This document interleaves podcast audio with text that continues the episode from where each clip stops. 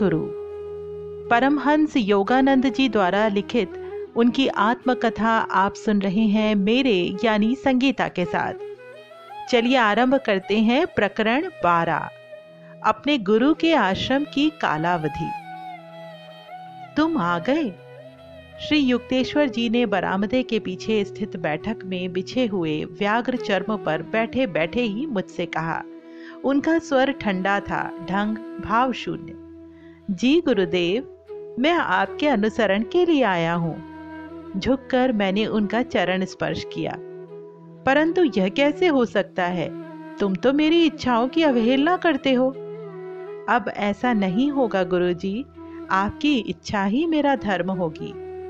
तब ठीक है, अब मैं तुम्हारे जीवन का उत्तरदायित्व ले सकता हूँ।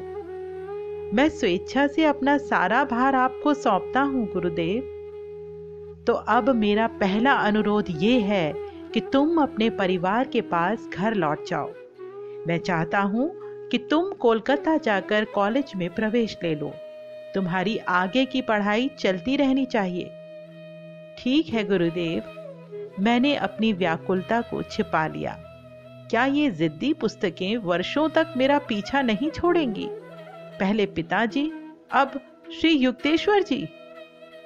किसी दिन तुम्हें पाश्चात्य जगत में जाना होगा। वहां के लोग भारत के प्राचीन ज्ञान के प्रति अधिक ग्रहणशील होंगे। यदि अपरिचित हिंदू गुरु के पास विश्वविद्यालय की डिग्री होगी। आप बेहतर जानते हैं गुरुजी। मेरी उदासी छट गई।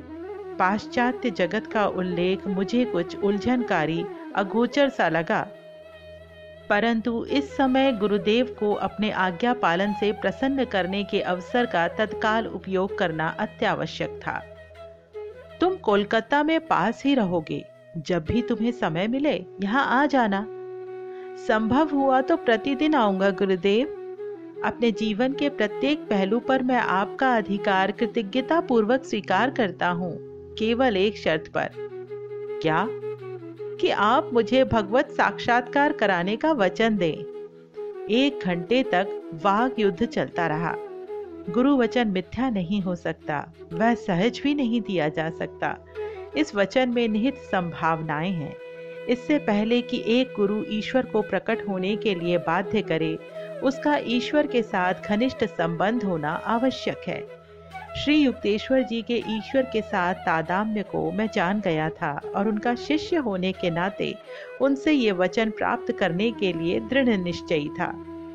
तुम बहुत हठी हो। इसके पश्चात करुणापूर्ण निर्णायकता के साथ गुरुदेव की सहमति गूंज उठी।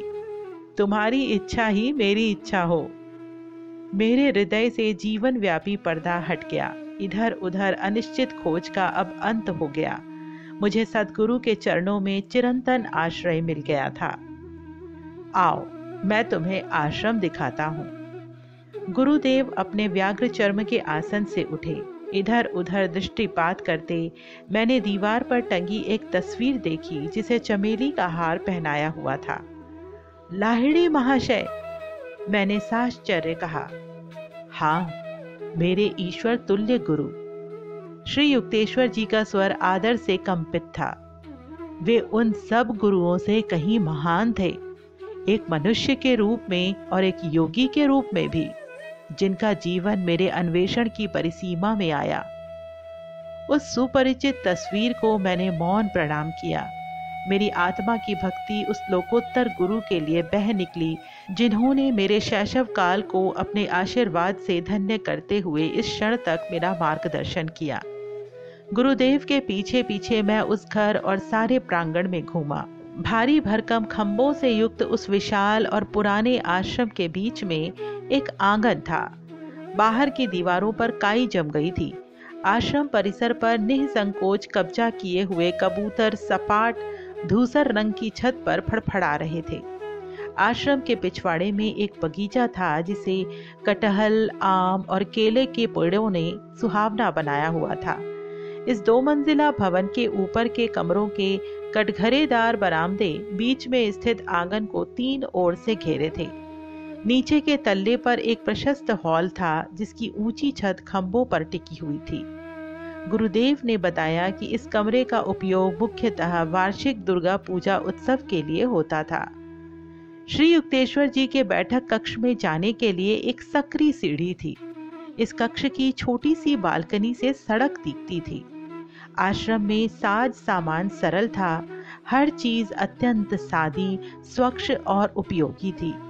कई पाश्चात्य पद्धति की कुर्सियां, बेंच और मेजें भी दिखाई दे रही थी। गुरुदेव ने मुझे रात को वहीं रहने के लिए निमंत्रित किया। आश्रम में शिक्षा ग्रहण कर रहे दो लड़कों ने रात को भोजन के लिए रसेदार सब्जी परोसी।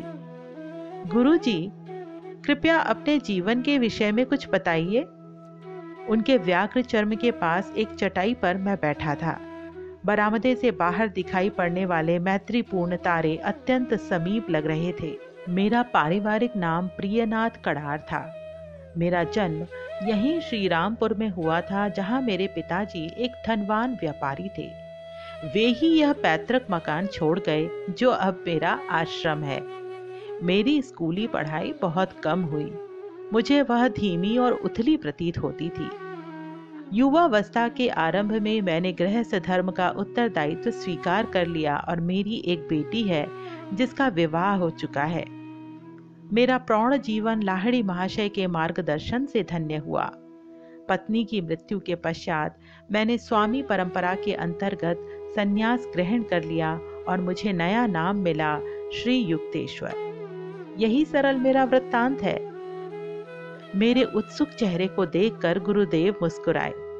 सभी जीवन वृत्तांतों की तरह उनके वृत्तांत ने भी उनका केवल बाह्य परिचय ही दिया, बिना आंतरिक पुरुष का परिचय दिए। गुरुजी, मुझे आपके बचपन की कुछ कहानियां सुनने की इच्छा है। कुछ कहानियां बताता हूं, और प्रत्येक में निहित नैतिक शिक्षा भी। इस चेतावनी के साथ श्री युक्तेश्वर जी की आंखें खुशी की झलक में चमक उठी।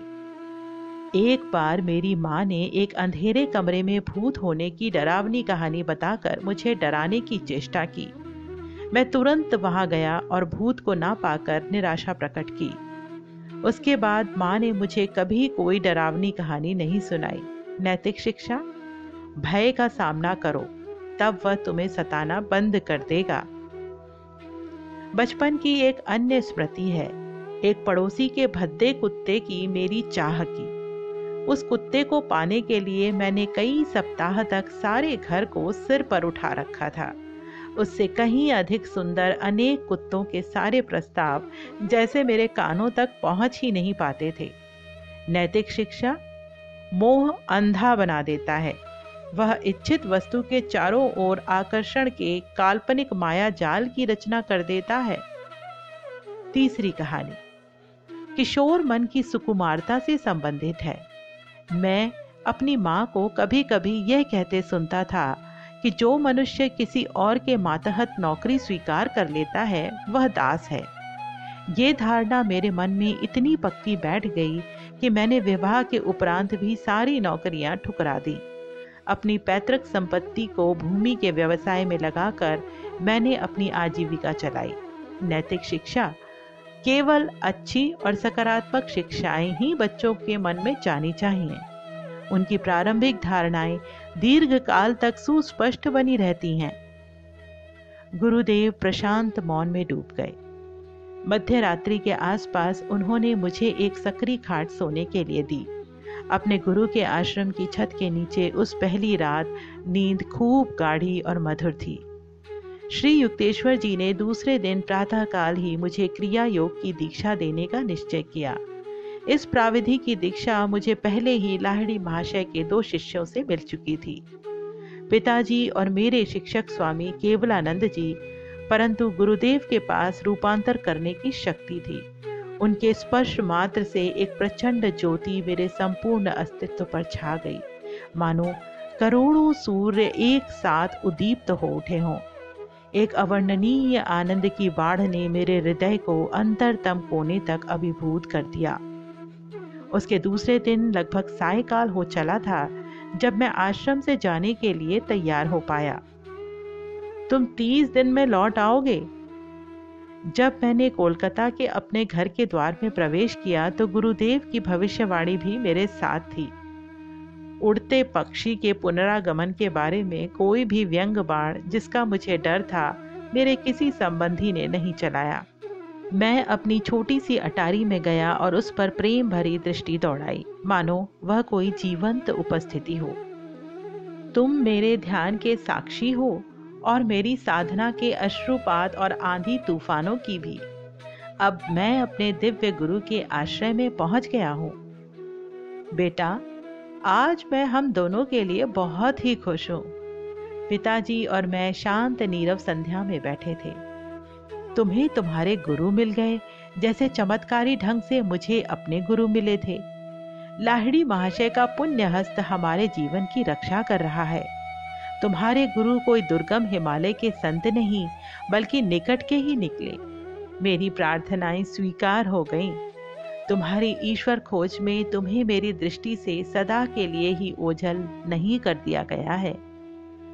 पिताजी को इस बात की भी खुशी थी कि मेरी औपचारिक पढ़ाई फिर से आरंभ होगी। उन्होंने यथोचित व्यवस्था कर दी। दूसरे दिन कोलकाता में निकट ही स्थित स्कॉटिश चर्च कॉलेज में मैंने दाखिला ले लिया। खुशी के मास तेजी से बीतते गए। मेरे पाठकों ने निश्चय ही यह सही अनुमान लगा लिया होगा कि कॉलेज की कक्षाओं में मैं कम ही दिखाई पड़ता था। श्रीरामपुर आश्रम का आकर्षण दुर्निवार था। मेरी वहां नित्य उपस्थिति पर गुरुदेव ने कभी कुछ नहीं कहा। मुझे बड़ी राहत मिली क्योंकि वे शायद ही कभी विद्या के उन दालानों का जिक्र करते थे। सभी को यह पता तो चल ही गया था कि मैं विद्वान या विद्यालंकृत बनने के लिए नहीं बना था, फिर भी हर बार मैं न्यूनतम उत्तीर्णांक प्राप्त करता रहा। आश्रम में दैनिक जीवन शांत सरल रूप से चलता था। उसमें शायद ही कभी कोई परिवर्तन होता था। मेरे गुरुदेव ब्रह्म वेला में ही जाग पड़ते थे। पड़े पड़े ही या कभी कभी बिस्तर पर बैठे हुए वे समाधि की अवस्था में प्रवेश कर जाते थे। गुरुदेव कब जागे यह पहचानना अत्यंत सरल था। जबरदस्त गर्जन करते खर्राटों का अकस्मात रुक जाना, एक आध दो दीर्घ निःश्वास, कभी शरीर की कोई हलचल, फिर श्वास रहितता की निःशब्द अवस्था और वे गहरे समाधि आनंद में डूब जाते। इसके बाद नाश्ता नहीं होता था। पहले गंगा के किनारे किनारे लंबा भ्रमण होता था। मेरे गुरु के साथ वह प्रातःकालीन भ्रमण अभी भी कितने जीवंत और सुस्पष्ट हैं स्मृति में। स्मृति की सहज पुनरावृत्ति में मैं प्रायः अपने आप को उनके साथ पाता हूँ। प्रातःकाल का सूर्य नदी को उष्ण कर रहा है और ज्ञान के अधिकार से ध्वनित होता उनका स्वर गूंज रहा है। स्नान और फिर मध्याह्न भोजन। गुरुदेव के दैनिक निर्देशानुसार भोजन तैयार करने का सतर्क कार्य तरुण शिष्यों का था। गुरुदेव शाकाहारी थे। संन्यास लेने से पूर्व वे अंडे और मछली खाते थे। शिष्यों के लिए उनका उपदेश यही रहता था कि अपने शरीर प्रकृति के अनुसार कोई भी सादा आहार लें। गुरुदेव बहुत कम खाते थे। प्रायः हल्दी या चुकंदर अथवा पालक के रस में बने चावल और इस पर थोड़ा भैंस का घी या पिघला हुआ मक्खन, या किसी दिन केवल मसूर दाल या पनीर की रसेदार सब्जी और उसके साथ कोई तरकारी। भोजन के अंत में वे चावल की खीर के साथ आम, संतरा या फिर कटहल का रस लेते। अपराह्न में दर्शनार्थी आया करते। एक अविरत धारा बाह्य संसार से शांत आश्रम के भीतर बहती रहती। गुरुदेव सभी आने वालों के साथ प्रेम और सौजन्यपूर्ण व्यवहार करते थे। एक सद्गुरु जिसने अपने आप को देह या अहम नहीं बल्कि सर्वव्यापी आत्मा के रूप में पहचान लिया हो, सभी मनुष्यों में एक अद्भुत समानता देखता है। संतों की निष्पक्षता ज्ञान में स्थापित होती है। उन पर माया के बदलते चेहरों का कोई प्रभाव नहीं पड़ता। अज्ञानी लोगों की समझ को उलझन में डाल देने वाले राग द्वेष उन्हें छू भी नहीं पाते। श्री युक्तेश्वर जी ऐसे लोगों को कोई पृथक महत्व नहीं देते थे जो सत्ताधारी, शक्तिशाली, धनी या विशेष उपलब्धि प्राप्त हो। ना ही वे कभी किसी की गरीबी या अनपढ़ता के कारण उपेक्षा करते थे। किसी बच्चे के मुंह से भी वे ज्ञान के वचन आदरपूर्वक सुनते और अवसर पड़ने पर किसी दंभी पंडित की खुले रूप से उपेक्षा करते। 8 बजे रात्रि भोजन का समय था, जिसमें कभी कभी देर तक ठहरे हुए अतिथि भी सम्मिलित होते। गुरुदेव अकेले भोजन करने नहीं बैठते थे। कोई भी उनके आश्रम से भूखा या अतृप्त नहीं लौटता था। श्री युक्तेश्वर जी अतिथियों के अप्रत्याशित आगमन से ना ही कभी घबराते थे, ना ही कभी व्यग्र होते थे। उनके युक्तिपूर्ण मार्गदर्शन में शिष्यों द्वारा बनाया गया अल्प भोजन भी महाभोज प्रतीत होता था, परंतु साथ ही वे मितव्ययी भी थे और अपनी थोड़ी सी पूंजी से बहुत कुछ कर लेते थे। अपनी जेब की सीमा में संतुष्ट रहो, फिजूल खर्ची तुम्हारे लिए अशांति पैदा करेगी, वे प्रायः कहते थे। चाहे आश्रम में आतिथ्य सत्कार का कार्य हो या भवन निर्माण या मरम्मत का या कोई भी अन्य व्यवहारिक कार्य हो, हर कार्य की छोटी से छोटी बातों में गुरुदेव सृजनात्मक मौलिकता का परिचय देते। सायंकाल के शांत समय में प्रायः गुरुदेव प्रवचन करते। अक्षय रत्न भंडार, उनका प्रत्येक शब्द ज्ञान से तराशा होता था। एक अलौकिक आत्मविश्वास उनके निरूपण में झलकता था। उनका निरूपण अद्वितीय होता था। उनकी तरह बोलने वाला मैंने कभी कोई नहीं देखा। अपने विचारों को शब्दों का परिधान पहनाने से पहले वे उन्हें विवेक के नाजुक तराजू में तौलते थे। सत्य का मूल तत्व सर्वव्यापक भौतिक रूप में ही विद्यमान उनसे आत्मा के सौरभ की तरह निस्सृत होता था। मुझे सदा इस बात का आभास था कि मैं भगवान के जीवंत विग्रह के सानिध्य में हूँ। उनकी दिव्यता का भार अपने आप मेरे मस्तक को उनके सामने नत कर देता था। यदि अतिथि ये भाप जाते थे कि श्री युक्तेश्वर जी अनंत ईश्वर में मग्न हो रहे हैं, तो गुरुदेव तुरंत उनके साथ वार्तालाप शुरू कर देते। किसी प्रकार का प्रदर्शन करना या अपनी आंतरिक मग्नता की शेखी मारना उन्हें नहीं आता था। ईश्वर के साथ सदा एक रूप उन्हें ध्यान के लिए अलग से समय निकालने की आवश्यकता नहीं थी। आत्मज्ञानी सिद्धों ने ध्यान की सीढ़ी को पहले ही पीछे छोड़ दिया होता है। फल आने पर फूल अपने आप झड़ जाता है, परंतु शिष्यों के लिए उदाहरण स्थापित करने के लिए संत जन प्रायः साधना, भजन आदि बाह्य साधनों में जुटे रहते हैं। मध्य रात्रि होते होते मेरे गुरुदेव प्रायः बाल सुलभ सहजता के साथ निद्राधीन हो जाते। बिस्तर आदि का कोई महत्व नहीं होता। प्रायः वे बिना किसी तकिए के भी एक संकीर्ण मेज पर सो जाते, जो उनके प्रचलित व्याघ्र चर्म आसन के पीछे रखी होती थी। तत्व ज्ञान की चर्चा में पूरी रात कट जाना असामान्य नहीं था। अपनी जिज्ञासा की तीव्रता से कोई भी शिष्य ऐसी चर्चा को आरंभ करा सकता था। तब मुझे ना तो थकान महसूस होती थी, ना ही नींद आती थी। गुरुदेव के ओजस्वी शब्द पर्याप्त थे। ओह, भोर हो गई, चलो गंगा किनारे घूमने चले। मेरे रात्रिकालीन शिक्षण के कई प्रसंगों का अंत इस प्रकार ही होता था। श्री युक्तेश्वर जी के सानिध्य के प्रारंभिक कुछ महीनों में ही मुझे एक उपयोगी शिक्षा मिली, मच्छरों को चालाकी से कैसे मात करें। मेरे घर में लोग सदा ही मच्छरदानी का उपयोग करते थे। मैं ये देखकर हैरान हुआ कि श्रीरामपुर आश्रम में इस विवेकपूर्ण प्रथा का पालन उसके उल्लंघन के रूप में होता था, तथापि मच्छरों का वहाँ पूरा साम्राज्य था। सिर से पांव तक मुझे वे काटते रहते थे। गुरुदेव को मुझ पर दया आ गई। अपने लिए एक मच्छरदानी खरीद लो और एक मेरे लिए भी, हंसकर उन्होंने आगे कहा। तुम यदि केवल अपने लिए ही लाओगे तो सब मच्छर मुझ पर ही टूट पड़ेंगे। मैंने इस आज्ञा का अतिशय कृतज्ञता के साथ पालन किया। जिस रात मैं श्रीरामपुर में रह जाता, गुरुदेव मच्छरदानियां लगाने के लिए अवश्य कहते। एक रात को जब मच्छर सेना ने हमें घेर रखा था, गुरुदेव सदा की भांति मच्छरदानी लगाने के लिए कहना भूल गए। मैं व्याकुल होकर मच्छरों की भिन भिन सुन रहा था। बिस्तर पर लेटकर मैंने उन्हें शांत करने के लिए एक प्रार्थना उनकी दिशा में प्रवाहित कर दी। आधे घंटे बाद गुरुदेव का ध्यान आकर्षित करने के लिए मैंने झूठ मूठ ही घास कर देखा। मुझे लग रहा था जैसे मच्छरों के दंश से और खासकर उनके रक्त पिपासु उत्सव मनाते हुए उनकी गुनगुनाहट से मैं पागल हो जाऊंगा। गुरुदेव की ओर से कोई प्रतिक्रियात्मक हलचल नहीं। मैं सतर्कतापूर्वक उनके समीप गया। उनका श्वास नहीं चल रहा था। उन्हें इतने निकट से समाधि अवस्था में देखने का ये मेरा पहला अवसर था। इससे मैं भयभीत हो उठा। इनका हार्ट फेल तो नहीं हो गया? मैंने उनकी नाक के नीचे एक आईना रखा। उस पर श्वास की भाप नहीं पड़ी। पूर्णतया सुनिश्चित करने के लिए मैंने कई मिनटों तक उनका मुंह और नाक अपनी उंगलियों से बंद करके रखा। उनकी देह ठंडी और निश्चल थी।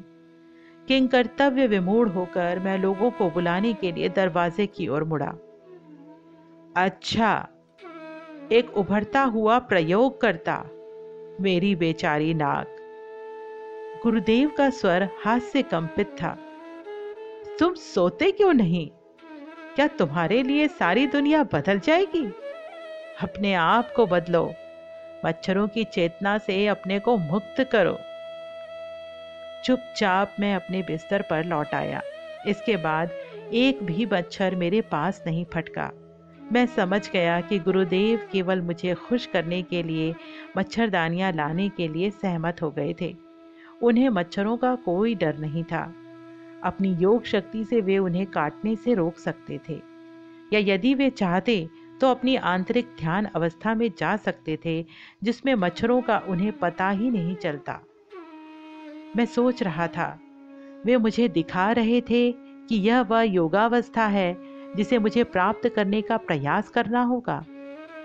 सच्चा योगी समाधि की पराचेतन अवस्था में जा सकता है और उसी अवस्था में रह सकता है, उन समस्त विक्षेपों के बावजूद जिनका इस धरातल पर कभी अभाव नहीं होता। कीटकों की भिनभिनाहट, परिव्याप्त सूर्य प्रकाश की तीव्रता, समाधि की प्रथमावस्था में साधक बहिर्जगत के इंद्रिय बोध को बंद कर देता है। तब उसे आदि ईडन के भूस्वर्ग से भी कहीं अधिक सुंदर अंतर जगत की ध्वनियों और दृश्यों का प्रतिदान प्राप्त होता है। ये शिक्षाप्रद मच्छर आश्रम में मुझे एक और प्रारंभिक शिक्षा दिलाने का कारण बने। वह सायंकाल का शांत समय था। मेरे गुरुदेव प्राचीन शास्त्रों की अनुपम व्याख्या कर रहे थे। उनके चरणों में मैं संपूर्ण शांति में था। एक धृष्ट मच्छर इस रसमय वातावरण में घुस आया और मेरा ध्यान अपनी ओर खींचने लगा। उसने जैसे ही अपनी विषैली सुई मेरी जांघ में घुसाई, मैंने स्वाभाविकतया अपना हाथ प्रतिशोध के लिए ऊपर उठाया। निकटवर्ती प्राणदंड स्थगित कर दो। मुझे पतंजलि के अहिंसा पर सूत्र की समयानुकूल याद आ गई। तुमने अपना काम पूरा क्यों नहीं किया? गुरुदेव, क्या आप प्राणहरण का समर्थन करते हैं? नहीं, परंतु अपने मन में तो तुमने उस पर जानलेवा प्रहार कर ही दिया था। मैं समझा नहीं। अहिंसा से पतंजलि का तात्पर्य था हिंसा की इच्छा को भी त्याग देना। श्री युक्तेश्वर जी के लिए मेरा मन खुली किताब की तरह था। यह जगत अहिंसा के अक्षरशः पालन के लिए असुविधाजनक रूप से व्यवस्थित है। मनुष्य हानिकारक जीवों का नाश करने के लिए बाध्य हो सकता है, परंतु उसके अनुरूप क्रोध या द्वेष को अनुभव करने के लिए वह बाध्य नहीं है। सभी जीवों का माया जगत की हवा पर समान रूप से अधिकार है। जो संत सृष्टि के रहस्य को जान लेता है, वह प्रकृति के असंख्य विस्मयकारी रूपों के साथ तदात्म हो जाता है। हिंसा की भावना को नष्ट कर सभी लोग इस सत्य को समझ सकते हैं। गुरुदेव, क्या हिंसक प्राणी का वध करने के बजाय अपनी बलि दे देनी चाहिए? नहीं, मानव देह अमूल्य है। मस्तिष्क और मेरुदंड में स्थित चक्रों के कारण क्रम विकास की दृष्टि से मानव देह सबसे मूल्यवान है।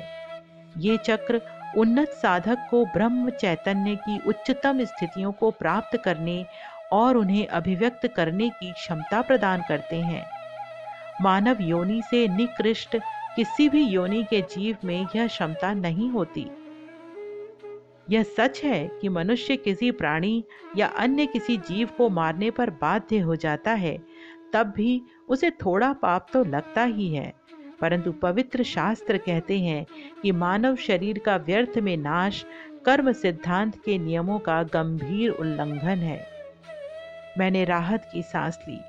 सहजात प्रवृत्तियों को शास्त्र मत का भी आधार मिलना, यह बात हमेशा तो नहीं होती। जहाँ तक मुझे ज्ञात है, गुरुदेव का कभी किसी बाघ या चीते से सामना नहीं हुआ, परंतु एक अत्यंत विषैले नाग से उनका पाला पड़ा था और उस नाग को उन्होंने अपने प्रेम से वश में किया था।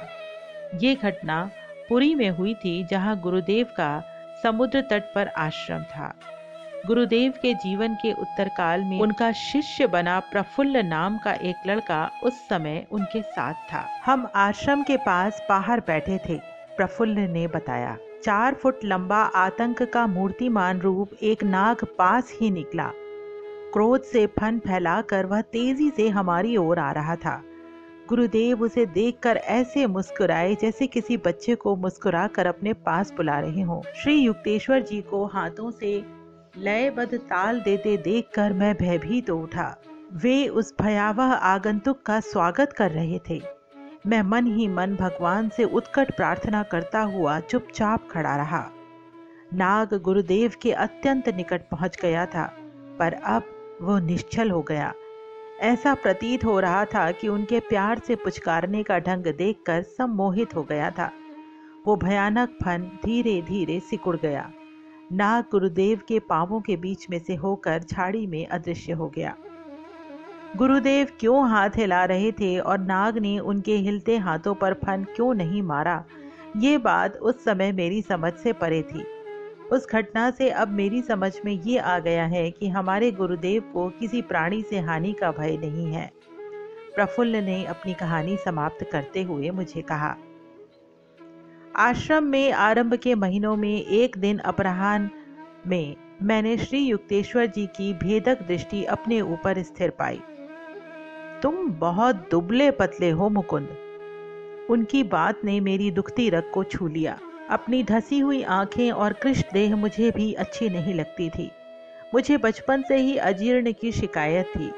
घर में मेरे कमरे में एक पट्टी पर पाचक और बलवर्धक औषधियों की अनेकानेक शीशियां पड़ी थीं, परंतु किसी से भी मुझे कोई लाभ नहीं हुआ था। कभी कभी तो मैं मन ही मन सोचा करता था कि क्या इतने दुर्बल शरीर में जीने का भी कोई अर्थ हो सकता है। औषधियों की अपनी सीमाएं हैं। दिव्य संजीवनी प्राण शक्ति की कोई सीमा नहीं। विश्वास रखो तो तुम स्वस्थ और बलवान हो जाओगे। गुरुदेव के शब्दों से मुझे तुरंत यह विश्वास हो गया कि मैं उनमें निहित सत्य का अपने जीवन में सफल प्रयोग कर सकता हूँ। अन्य कोई भी चिकित्सक मुझ में इतना गहरा विश्वास नहीं जगा सका था। दिन प्रतिदिन मेरे स्वास्थ्य और बल में वृद्धि होने लगी। श्री युक्तेश्वर जी के गुप्त आशीर्वाद से 2 सप्ताहों में मेरा इच्छित वजन मुझे प्राप्त हो गया, जो तब तक अन्य उपायों से प्राप्त करने का मैं व्यर्थ प्रयास करता रहा था। मेरे पेट के सारे विकार सदा के लिए दूर हो गए। बाद में तो अनेक बार अपने गुरु को दैवी शक्ति द्वारा लोगों को मधुमेह, मिर्गी, क्षय रोग और पक्षाघात जैसी बीमारियों से मुक्त करते देखने का सौभाग्य मुझे प्राप्त हुआ। कई वर्ष पहले मैं भी अपना वजन बढ़ाने के लिए आतुर था। मुझे स्वस्थ करने के थोड़े ही दिन बाद गुरुदेव मुझे बता रहे थे, एक उग्र बीमारी से उठने के बाद मैं स्वास्थ्य लाभ कर ही रहा था कि वाराणसी में लाहिड़ी महाशय के दर्शन के लिए चला गया।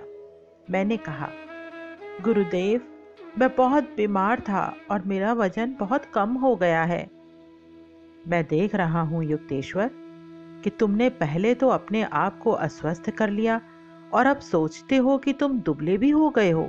मुझे जिस उत्तर की आशा थी उससे तो यह उत्तर कहीं हट कर था, परंतु मेरे गुरुदेव ने मुझे हिम्मत दिलाते हुए आगे कहा, मुझे देखने दो। मुझे विश्वास है कि कल तक तुम्हारा स्वास्थ्य बेहतर हो जाएगा।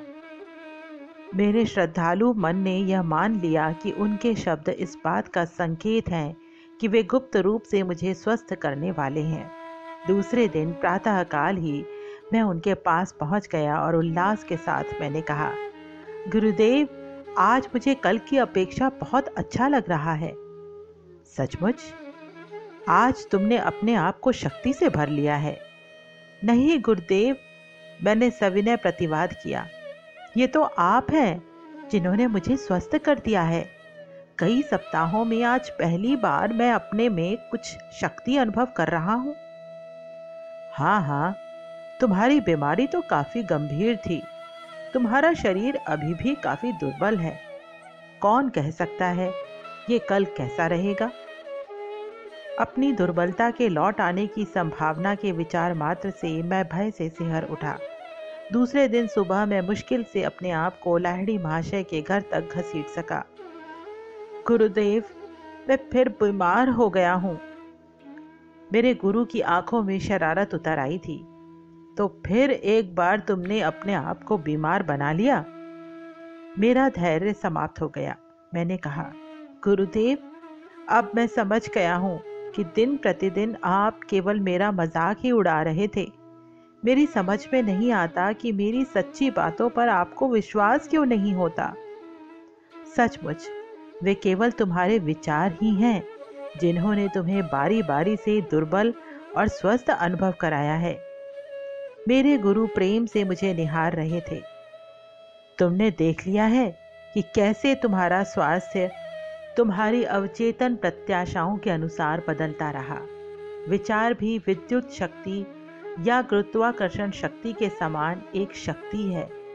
मानव मन ईश्वर के सर्वशक्तिमान चैतन्य का एक स्फुल्लिंग है। मैं तुम्हें दिखा सकता हूँ कि तुम्हारा शक्तिशाली मन जिस किसी भी बात में तीव्र विश्वास रखेगा वह तत्क्षण घटित होकर रहेगा। यह जानते हुए कि लाहिड़ी महाशय कभी व्यर्थ बात नहीं करते, मैंने श्रद्धा और कृतज्ञता से भाव विभोर होकर उनसे कहा, गुरुदेव, यदि मैं सोचूं कि मैं स्वस्थ दिशा बदल मेरा वजन लाहिड़ी महाशय गया है तो क्या ऐसा हो जाएगा। सदा जागृत मेरे गुरुदेव जानते थे कि यह संसार मेरी आंखों में एकाग्रता पूर्वक देखते हुए गुरुदेव धारण किया हुआ स्वप्न है।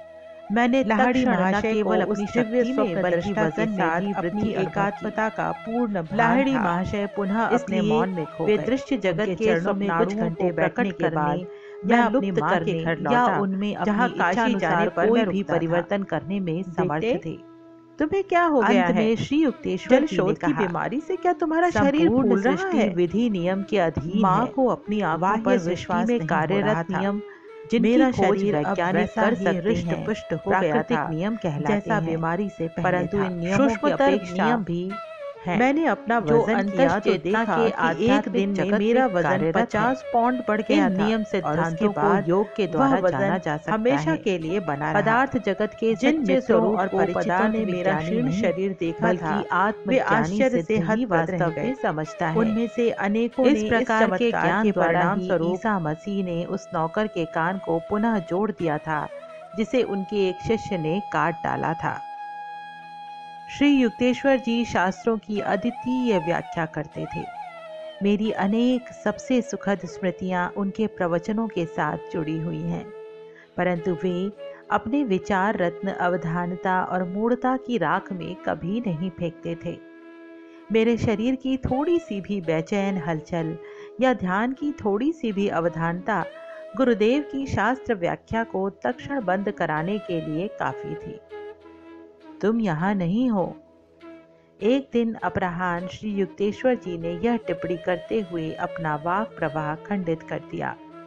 सदा की भांति मेरे मनोयोग गुरु जी, मेरे स्वर में विरोध स्पष्ट था। मैं जरा भी नहीं हिला, मेरी पलकें भी नहीं हिली। आपने जो जो भी अभी कहा मैं एक एक शब्द दोहरा सकता हूँ। फिर भी पूर्ण रूप से तुम मेरे साथ नहीं थे। तुम्हारा विरोध करना मुझे यह कहने के लिए विवश कर रहा है कि तुम अपने मन की पृष्ठभूमि में 3 संस्थाओं का निर्माण कर रहे थे। एक थी मैदानी क्षेत्र में एकांत आश्रम, दूसरी एक पहाड़ी के शिखर पर, तीसरी एक समुद्र तट पर। ये अस्पष्ट विचार लगभग अवचेतन स्तर पर ही मेरे मन में सचमुच चल रहे थे। मैंने क्षमा याचक दृष्टि से उनकी ओर देखा। ऐसे गुरु के साथ मैं कर ही क्या सकता हूँ जो यदा कदा अचानक मेरे मन में उठने वाले विचारों को भी पकड़ लेते हैं। तुमने स्वयं ही वह अधिकार मुझे दिया है। तत्वों को समझा रहा हूँ, उन्हें तुम पूर्ण मनोयोग के बिना नहीं समझ सकते। जब तक आवश्यक ना हो मैं दूसरों के मन के एकांत में नहीं झांकता। मनुष्य को अपने विचारों में गुप्त रूप से विचरण करने का स्वाभाविक अधिकार है। बिन बुलाए तो भगवान भी वहां प्रवेश नहीं करते, ना ही मैं वह हिम्मत कर सकता हूँ। आपका सदा स्वागत है गुरुदेव। तुम्हारे ये वास्तु स्वप्न बाद में साकार होंगे, अभी केवल अध्ययन का समय है। इस प्रकार मेरे गुरु ने प्रसंगवश ही अपने सहज ढंग में मेरे जीवन में आने वाली 3 महत्वपूर्ण घटनाओं का अपना पूर्व ज्ञान प्रदर्शित कर दिया। किशोरावस्था के प्रारंभ से ही मुझे 3 इमारतों की रहस्यमय झांकियां मिलती थीं, जिनमें से प्रत्येक इमारत अलग अलग परिदृश्य में श्री युक्तेश्वर जी ने जिस क्रम में बताया था, ठीक उसी क्रम में इन तीनों दृश्यों ने साकार रूप धारण किया। सर्वप्रथम रांची के एक मैदानी क्षेत्र में मेरे द्वारा स्थापित बालकों के लिए योग विद्यालय की स्थापना, फिर लॉस एंजलिस में एक पहाड़ी पर मेरा अमेरिकी मुख्यालय, और उसके बाद विशाल प्रशांत महासागर के तट पर कैलिफोर्निया के एनसिनिटिस में एक गुरुदेव कभी गर्व के साथ ऐसा नहीं कहते थे कि मैं भविष्यवाणी करता हूँ कि अमुक अमुक घटना होगी, बल्कि वे संकेत मात्र देते। तुम्हें नहीं लगता कि ऐसा हो सकता है? परंतु उनके सादे वक्तव्यों के पीछे भविष्य दृष्टा की शक्ति छिपी रहती थी। वे एक बार कही हुई बात को कभी वापस नहीं लेते थे, ना उसमें कभी कोई परिवर्तन करते थे। उनकी किंचित ढकी हुई भविष्यवाणी कभी मिथ्या सिद्ध नहीं हुई। श्री युक्तेश्वर जी स्वभाव से मितभाषी, स्पष्टवादी और पूर्णतः आडंबर रहित थे। उनके विचारों में ना तो कहीं अस्पष्टता का लवलेश था, ना स्वप्निलता का ही कोई अंश। उनके पांव जमीन पर दृढ़ थे, मस्तक स्वर्ग की शांति में स्थिर था। व्यवहारिक स्वभाव के लोग उन्हें अच्छे लगते थे। वे कहते थे, साधुता का अर्थ भोंदूपन या अकर्मण्यता नहीं है। ईश्वरानुभूतियां किसी को अक्षम नहीं बनाती। चरित्र बल की सक्रिय अभिव्यक्ति तीक्ष्णतम बुद्धि को विकसित करती है। मेरे गुरु सूक्ष्म लोकों की चर्चा करना पसंद नहीं करते थे। पूर्ण सादगी ही असामान्यता का एकमात्र लक्षण बनकर उनमें दिख पड़ती थी। वार्तालाप में विस्मयकारी संदर्भ देने से वे बचते थे। कार्यों में अपने सामर्थ्य को मुक्त रूप से अभिव्यक्त करते थे। अनेक तथाकथित गुरु चमत्कारों की चर्चा तो खूब करते थे, पर कृति में कुछ नहीं उतार सकते थे। श्री युक्तेश्वर जी शायद ही कभी सूक्ष्म नियमों का उल्लेख करते, पर गुप्त रूप से अपनी इच्छानुसार उन्हें कार्यान्वित करते। आत्मदर्शी पुरुष कभी कोई चमत्कार नहीं करता जब तक उसे अपने अंतर से उसके लिए आज्ञा नहीं मिलती। गुरुदेव कहते थे, ईश्वर नहीं चाहते कि उनकी सृष्टि के रहस्यों को संसार में प्रत्येक सर्वत्र प्रकट किया जाए। इच्छा शक्ति का असंक्राम्य अधिकार है। कोई संत उस स्वतंत्रता पर कभी अतिक्रमण नहीं करेगा। स्वभावतः ही श्री युक्तेश्वर जी का मौन रहना उनकी अनंत ब्रह्म की गहरी अनुभूतियों के कारण था। आत्म साक्षात्कार विहीन गुरु अनवरत रूप से जिस ज्ञान को व्यक्त करने में दिन भर व्यस्त रहते हैं, उसके लिए उनके पास कोई समय नहीं बचता था। हिंदू शास्त्रों में एक कहावत है, उथले पुरुषों में छोटे छोटे विचारों की मछलियाँ खूब खलबली मचाती हैं। सागर समान मन में अंतः प्रेरणा के महामत्स्य भी शायद ही कोई तरंग उत्पन्न कर पाते हैं। मेरे गुरु के आडंबरहीन, अत्यंत साधारण बाह्य आचरण के कारण उनके समकालीन लोगों में बहुत कम ऐसे थे जो उन्हें अवतारी पुरुष के रूप में पहचान सके थे। जो कहावत है, ज्ञान को छिपा नहीं सकता वह मूर्ख है, मेरे परम ज्ञानी और शांत गुरु पर कभी लागू नहीं हो सकती थी। यद्यपि श्री युक्तेश्वर जी ने भी अन्य मर्त्य लोगों की तरह ही जन्म लिया था, तथापि वे सृष्टि के नियंता के साथ एक बन चुके थे। ईश्वरत्व में मनुष्यत्व के विलयन में गुरुदेव ने कोई दुर्लंघ्य बाधा नहीं पाई। बाद में मेरी समझ में आया कि केवल मनुष्य की आध्यात्मिक प्रयासहीनता के अलावा ऐसी कोई बाधा नहीं होती। श्री युक्तेश्वर जी के पवित्र चरणों का स्पर्श करते समय मैं सदा ही रोमांचित हो उठता था। गुरु का श्रद्धापूर्ण स्पर्श करने से शिष्य आध्यात्मिक शक्ति से परिपूर्ण हो जाता है। एक सूक्ष्म विद्युत धारा प्रवाहित होती है। शिष्य के मस्तिष्क में विद्यमान अवांछनीय प्रवृत्ति प्रणालियाँ उस प्रवाह में प्रायः भस्म हो जाती हैं।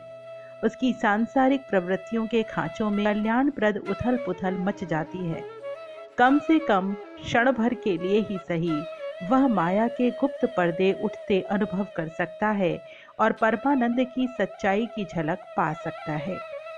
मैं जब भी अपने गुरु के चरणों पर माथा टेकता था, मेरा संपूर्ण शरीर जैसे एक मुक्ति प्रदायक तेज से मुझे बताया जाता था। जब लाहिड़ी महाशय मौन रहते थे, तब भी या किसी ऐसे विषय पर चर्चा कर रहे हों जो पूर्णतः धार्मिक ना हो, तब भी मैंने देखा कि उन्होंने मुझ में अगाध ज्ञान का संचार कर दिया है।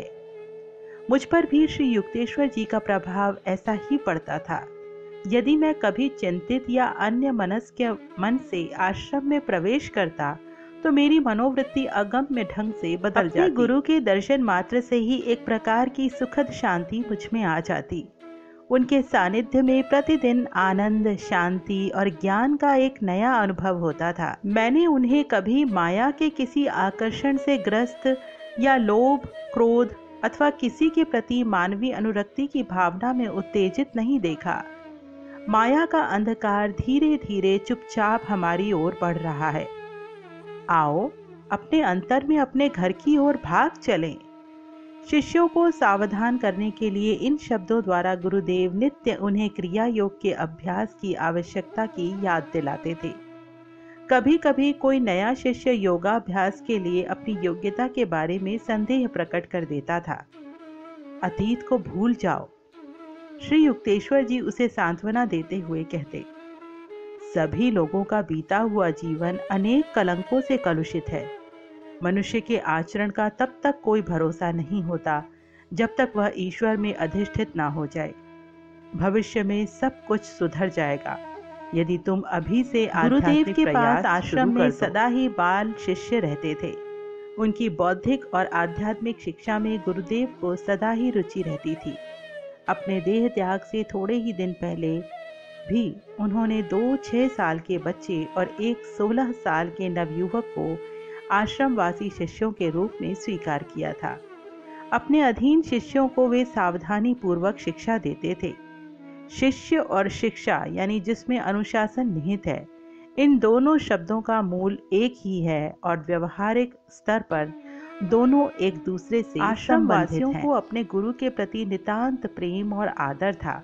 गुरु की हल्की सी ताली पर सभी उत्सुकता से उनके पास दौड़ पड़ते थे।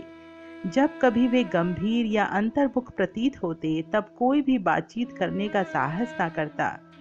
जब उनकी हंसी गूंज उठती, तब बच्चे भी उन्हें अपने में से एक ही मानते।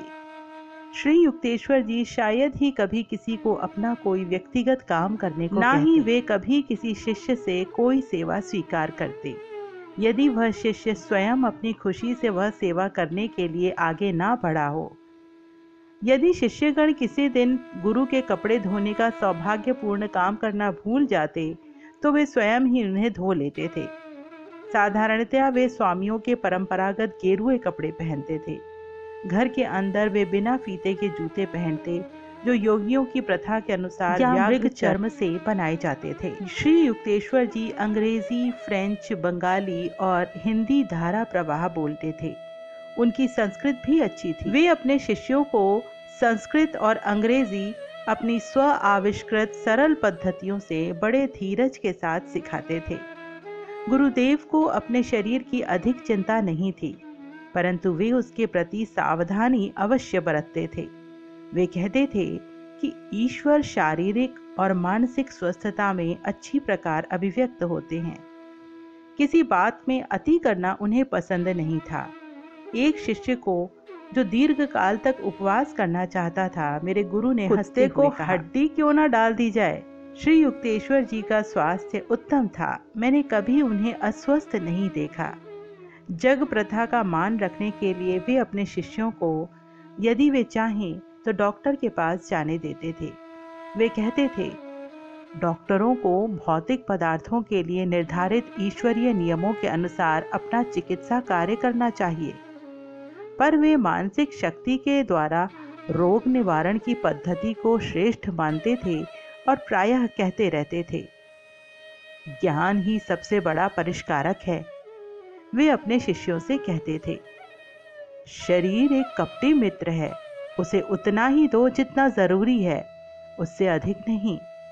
सुख दुख अल्पकालिक होते हैं। जगत के सभी द्वंद्वों को शांतिपूर्वक सहन करो और साथ ही उनके प्रभाव से परे जाने का प्रयास करते रहो। कल्पना ही वह द्वार है जिससे रोग भी प्रवेश करते हैं और रोग निवारण भी। बीमार होने पर भी बीमारी के अस्तित्व में विश्वास मत करो। उपेक्षित अनेक अपने आप गुरुदेव के शिष्य थे। उनसे गुरुदेव कहते थे, जिन्होंने शरीर विज्ञान का अध्ययन किया है उन्हें और आगे जाकर आत्मविज्ञान का अनुसंधान करना चाहिए। शरीर की यंत्रावली के पीछे एक सूक्ष्म आध्यात्मिक संरचना छिपी हुई है। श्री युक्तेश्वर जी अपने शिष्यों से पौर्वात्य और पाश्चात्य सद्गुणों का संगम बनने के लिए कहते थे। स्वयं उनकी बाह्य आदतें किसी पाश्चात्य संचालक के समान थीं। उनके अंतर में पौर्वात्य लोगों की आध्यात्मिकता कूट कूट कर भरी हुई थी। वे पश्चिम के प्रगतिशील, युक्तिपूर्ण और आरोग्यपूर्ण तौर तरीकों के प्रशंसक थे, तो वे पूर्व को शताब्दियों से धन्य करने वाले और उसके चारों ओर आध्यात्मिक तेजो मंडल निर्माण करने वाले धार्मिक आदर्शों के पुजारी भी थे। अनुशासन मेरे लिए कोई नई बात नहीं थी। घर में पिताजी अनुशासन में दृढ़ थे। अनंत दातो प्रायः निष्ठुर ही हो जाते थे। श्री युक्तेश्वर जी के प्रशिक्षण को दारुण से लेश मात्र भी कम नहीं कहा जा सकता। चाहे तात्कालिक व्यवहार में हो या साधारण आचार के सूक्ष्म अर्थों में, मेरे गुरु अपने शिष्यों की छोटी से छोटी गलती की भी खूब आलोचना किया करते थे। शिष्टाचार का पालन यदि निष्कपटता पूर्वक न किया जाए तो वह मृत सुंदर नारी के समान है। वे प्रसंग पढ़ने पर कहते थे, सभ्यता रहित स्पष्टवादिता डॉक्टर की छुरी के समान है, जो गुणकारी तो है परंतु अप्रिय लगती है। सौजन्य युक्त स्पष्टवादिता लाभदायक भी है और अच्छी भी लगती है।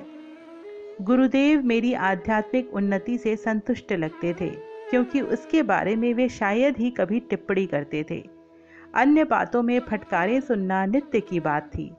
मेरे मुख्य अपराध होते थे अन्य मनस्कता, बीच बीच में विषणता, शिष्टाचार के कतिपय नियमों का उल्लंघन और कभी कभी अव्यवस्थित। जरा देखो, तुम्हारे पिता भगवती की कार्यशैली कितनी सुव्यवस्थित और सुसंतुलित है, मेरे गुरु कहा करते थे। श्रीरामपुर आश्रम में जब मैं पहली बार आया था, उसके थोड़े ही दिनों बाद लाहिड़ी महाशय के इन दो शिष्यों की आपस में भेंट हुई थी। पिताजी और गुरुदेव एक दूसरे के प्रशंसक थे। दोनों ने ही मजबूत आध्यात्मिकता की नींव पर अपने सुंदर आध्यात्मिक जीवन का निर्माण किया था, जिसका युग युगांतर में भी लय नहीं हो सकता। मैंने अपने बचपन के एक अल्पकालिक शिक्षक से कई गलत शिक्षाएं ग्रहण कर ली थी। उन्होंने मुझे बताया था कि एक शिष्य को सांसारिक कर्तव्यों को पूरा करने के लिए अति कष्ट करने की जब कभी मैंने अपने कार्यों की उपेक्षा की या उन्हें लापरवाही से संपन्न किया, तब किसी ने भी मुझे कभी डांटा फटकारा नहीं। मानव स्वभाव को ऐसी शिक्षा आत्मसात करना बड़ा सरल लगता है, किंतु गुरुदेव के कठोर अनुशासन में मैं शीघ्र ही उत्तरदायित्वहीनता की सुखद भ्रांतियों से जाग गया। जो लोग इस जगत के लिए उपयोगी होते हैं वे किसी दूसरे जगत की शोभा बनते हैं। श्री युक्तेश्वर जी ने एक दिन कहा, जब तक तुम इस धरा की मुक्त हवा का श्वास ले रहे हो, तब तक बदले में कृतज्ञतापूर्वक सेवा देना तुम्हारा कर्तव्य है। केवल जो समाधि की श्वास रहित अवस्था में प्रतिष्ठित हो गया हो वही जगत के कर्तव्यों से मुक्त है। उन्होंने रुक्षता से आगे कहा, जब तुम उस अंतिम पूर्णता की अवस्था में पहुंच जाओगे तब मैं तुम्हें उस बारे में सूचित करने में मेरे गुरु को किसी प्रकार की घूस से वश में नहीं किया जा सकता था, प्रेम से भी नहीं। मेरी तरह ही जिसने भी स्वेच्छा से उनका शिष्य बनना स्वीकार कर लिया था उसके प्रति वे कभी किसी प्रकार की नरमी नहीं दिखाते थे।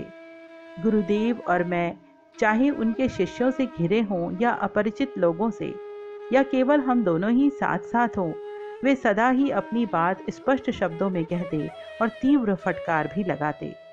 थोड़ा सा भी अवधान या थोड़ी सी भी असंगति होने पर उनकी डांट फटकार से बचना असंभव था।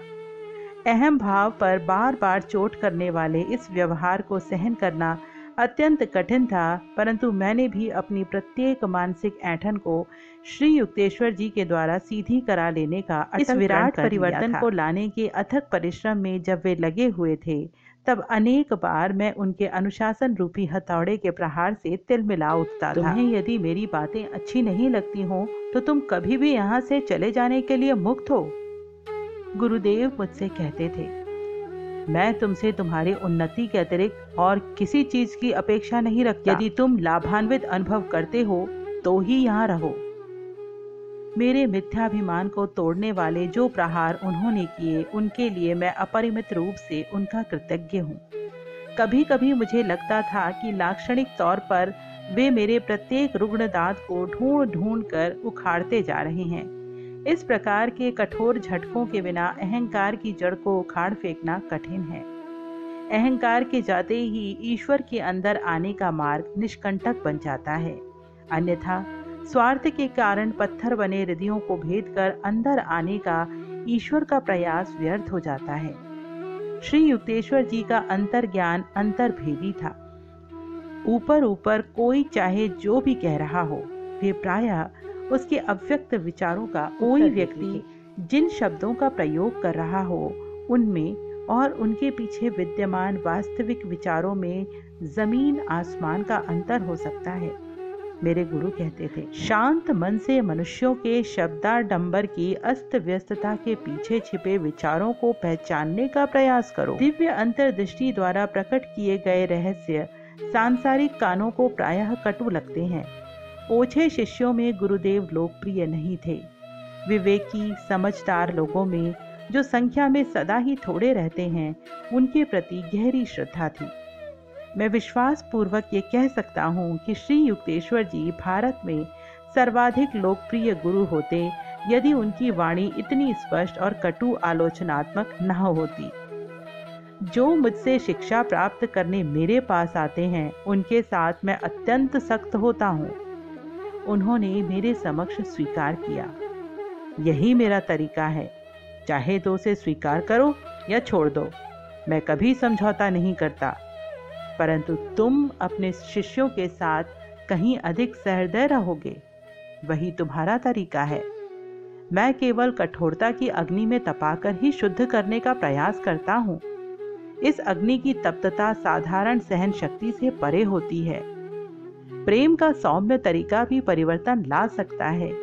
विवेक और ज्ञान के साथ यदि उपयोग किया जाए तो कठोर और कोमल दोनों ही तरीके समान रूप से प्रभावकारी हैं। फिर उन्होंने आगे कहा, तुम्हें विदेशों में जाना पड़ेगा, जहां अहम पर निर्दय प्रहार पसंद नहीं किए जाते। वहां के लोगों के अनुरूप धैर्य और सहनशीलता के पर्याप्त भंडार के बिना कोई गुरु पाश्चात्य जगत में भारत के संदेश का प्रचार प्रसार है कि अमेरिका में कितनी बार गुरुदेव के इन शब्दों की याद मेरे मन में ताज़ा हो उठी। मेरे गुरु के अत्यंत स्पष्ट बोलने के कारण इस पृथ्वी पर उनके जीवन काल में बड़ी संख्या में उनके शिष्य तो नहीं बने, परंतु उनकी शिक्षाओं का अध्ययन और उनका अभ्यास करने वाले शिष्यों की निरंतर बढ़ती संख्या के माध्यम से उनका ज्ञान आज भी विश्व में जीवित है।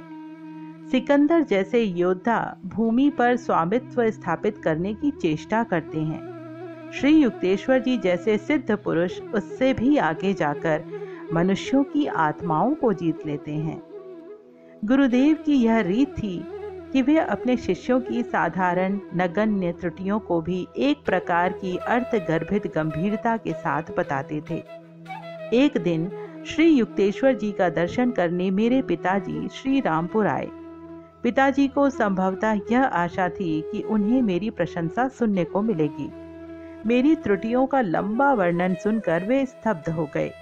वे तेजी से मुझसे मिलने सुनकर तो मुझे लगता है कि तुम पूरे चौपट हो गए हो। पिताजी की अवस्था हंसने और रोने के बीच की थी। इस अवसर पर श्री युक्तेश्वर जी के मुझ पर कोप का एकमात्र कारण ये था कि मैं उनके सौम्य संकेत की ओर कोई ध्यान न देकर एक व्यक्ति को अध्यात्म मार्ग पर लाने का प्रयत्न कर रहा था। संतप्त होकर मैं तेजी से गुरुदेव के पास पहुंचा। मुझे देखते ही उन्होंने अपनी दृष्टि नीची कर ली, जैसे अपने अपराध का उन्हें बोध हो। यह एकमात्र अवसर था जब मैंने उस दिव्य सिंह को अपने सामने विवश पाया। मैंने उस अनूठे क्षण का पूरा लाभ उठाया। गुरुदेव, आपने मेरे विस्मयचकित पिताजी के सामने मेरी इतनी निर्दय आलोचना क्यों की? क्या ये उचित था? मैं फिर कभी ऐसा नहीं करूंगा। श्री युक्तेश्वर जी के स्वर में क्षमा याचना थी। तत्काल मैं निरस्त्र हो गया। उस महान पुरुष ने कितनी तत्परता से अपनी भूल स्वीकार कर ली। उसके बाद उन्होंने फिर कभी पिताजी की मन शांति को भंग नहीं किया, परंतु जहाँ चाहे जब चाहे मेरी अच्छी खासी खबर लेना उन्होंने जारी रखा। श्री युक्तेश्वर जी के साथ नए शिष्य भी कई बार दूसरों की सांगोपांग आलोचना करने लगते, जैसे गुरु के समान ही ज्ञानी निर्दोष विवेक की मूर्तियां हों। परंतु जो आक्रमण करता है उसे अपने बचाव की भी पुरजोर व्यवस्था रखनी चाहिए। गुरुदेव ने जैसे ही उन पराछिद्रान्वेषी शिष्यों पर अपने विश्लेषणात्मक तर्कश से कुछ एक तीर सबके सामने चला दिए, सबके सब रॉकेट के समान उन भगोड़ों पर प्रतिक्रिया व्यक्त करते हुए श्री युक्तेश्वर जी विनोद पूर्वक कहते थे, आलोचना के हल्के से स्पर्श से भी भिदक जाने वाली संवेदनशील आंतरिक दुर्बलताएं शरीर के उन रोगग्रस्त अंगों के समान हैं जो जरा सा हाथ लगाने से ही झटका मारकर पीछे हट जाते हैं। अनेक शिष्यों के मन में गुरु के बारे में एक पूर्व निर्धारित कल्पना होती है, जिसके आधार पर वे गुरु के शब्दों और कार्यों को आंकते हैं। ऐसे लोगों को प्रायः यह शिकायत रहती थी कि वे श्री युक्तेश्वर जी को समझ नहीं पाए। तुम ईश्वर को समझते हो। एक अवसर पर मैं बरस पड़ा, तुम यदि एक संत को समझ पाते तो स्वयं संत बन जाते। सृष्टि के अरबों रहस्यों का भेद हम जान नहीं पाए। यहाँ तक कि प्रति क्षण हम जिस हवा का श्वास लेते हैं वो हवा भी हमारे लिए अगम्य है। कोई यह सोचने का साहस करे कि एक सिद्ध पुरुष के अथाह स्वभाव का ज्ञान उसे तत्क्षण हो जाए। अनेकों शिष्य आते रहे और सामान्यतः जाते रहे। जो आसान मार्ग चाहते थे, जिसमें उन्हें आते ही सहानुभूति मिले और उनके गुणों की सुखद सराहना हो, उन्हें श्रीरामपुर आश्रम में निराशा ही हाथ लगती थी। गुरुदेव अपने शिष्यों को आश्रय और अनंत काल तक संरक्षण एवं मार्गदर्शन देने के लिए तैयार थे, परंतु अनेक शिष्य संकीर्ण वृत्ति से अपने अहंकार की तृप्ति भी चाहते थे। विनम्रता की अपेक्षा जीवन की असंख्य अवमाननाओं का वर्ण करके वे आश्रम छोड़कर चले गए। उनकी आध्यात्मिक रुग्णता के लिए श्री युक्तेश्वर जी की सूर्य के समान प्रखर ज्ञान किरणें उनके लिए दुस्सह थी। वे अपेक्षाकृत साधारण कोटि के किसी ऐसे गुरु को खोज निकालते जो उन्हें झूठी खुशामदी बातों की छाया प्रदान कर अज्ञान की अशांत गुरुदेव के साथ आरंभ में कुछ महीनों तक मुझे उनकी फटकार का सदा भय लगा रहता था, परंतु शीघ्र ही मेरी समझ में आ गया कि उनकी यह शाब्दिक चीरफाड़ केवल उन्हीं लोगों पर की जाती थी जिन्होंने मेरे समान ही उनके अनुशासन की मांग की थी। यदि कोई मर्माहत शिष्य प्रतिवाद करता तो श्री युक्तेश्वर जी उसका तनिक भी बुरा न मानते हुए मौन हो जाते थे। उनके शब्दों में कभी भी क्रोध नहीं होता था, बल्कि ज्ञान की अलिप्तता होती थी। गुरुदेव की फटकारों की दिशा कभी आगंतुकों की ओर नहीं होती थी। उनके दोष स्पष्टतः प्रकट हो रहे हों तब भी उनके बारे में वे शायद ही कभी कुछ कहते, परंतु जो शिष्य उनसे शिक्षा प्राप्त करना चाहते थे उनके प्रति श्री युक्तेश्वर जी अपना उत्तरदायित्व वो गुरु सचमुच बड़ा साहसी है जो अहंकार लिप्त मानवता की अशुद्धियों से भरपूर कच्ची धातु को रूपांतरित करने का कार्य हाथ में लेता है। माया में किंकर्तव्य विमूढ़ हुए संसार में लड़खड़ाते नेत्रहीन लोगों के प्रति करुणा में ही संत का साहस अधिष्ठित होता है। जब मैंने अपने आंतरिक रोष को छोड़ दिया तब मैंने देखा कि मुझे मिलने वाली प्रताड़नाओं में स्पष्ट कमी आई। अत्यंत सूक्ष्म प्रकार से गुरुदेव मेरे प्रति अपेक्षाकृत थोड़े नरम हो गए थे। धीरे धीरे मैंने मानसिक तर्क वितर्क तथा अवचेतन निग्रहों की वह प्रत्येक दीवार ढहा दी जिसके पीछे मानव व्यक्तित्व आड़ लेता है। इसका पुरस्कार मुझे ये मिला कि अपने गुरु के साथ अनायास ही मेरा तालमेल बैठ गया। तभी मैंने जाना कि वे दूसरों पर विश्वास करते हैं, उनका ख्याल रखते हैं और मन ही मन प्रेम करते हैं, परंतु स्नेह का एक शब्द भी कभी उनके मुख से नहीं निकला। भावों को प्रकट करना उनके स्वभाव में नहीं था।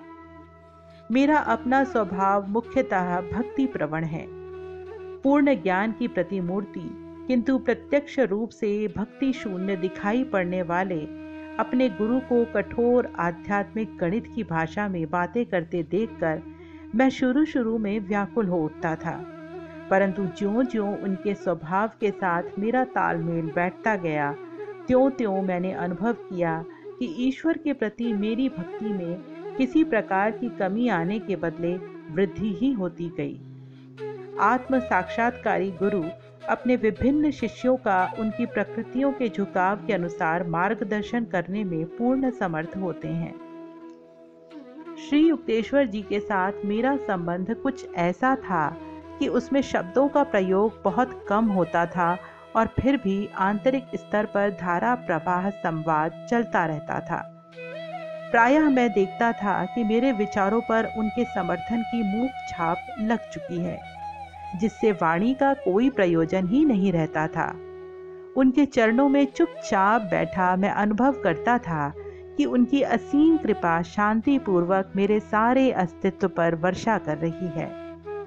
अपने कॉलेज जीवन के प्रथम वर्ष की ग्रीष्मकालीन छुट्टियों में अपने गुरुदेव के कुछ महीनों तक निरंतर समय बिता पाने के मुझे देखने को मिला। मैं लंबे समय से प्रतीक्षा कर रहा था। मेरे उत्साहपूर्ण आगमन पर श्री युक्तेश्वर जी प्रसन्न थे।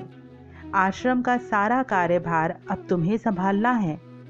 तुम्हारा काम होगा अतिथियों का स्वागत करना और अन्य शिष्यों के काम की देखरेख करना।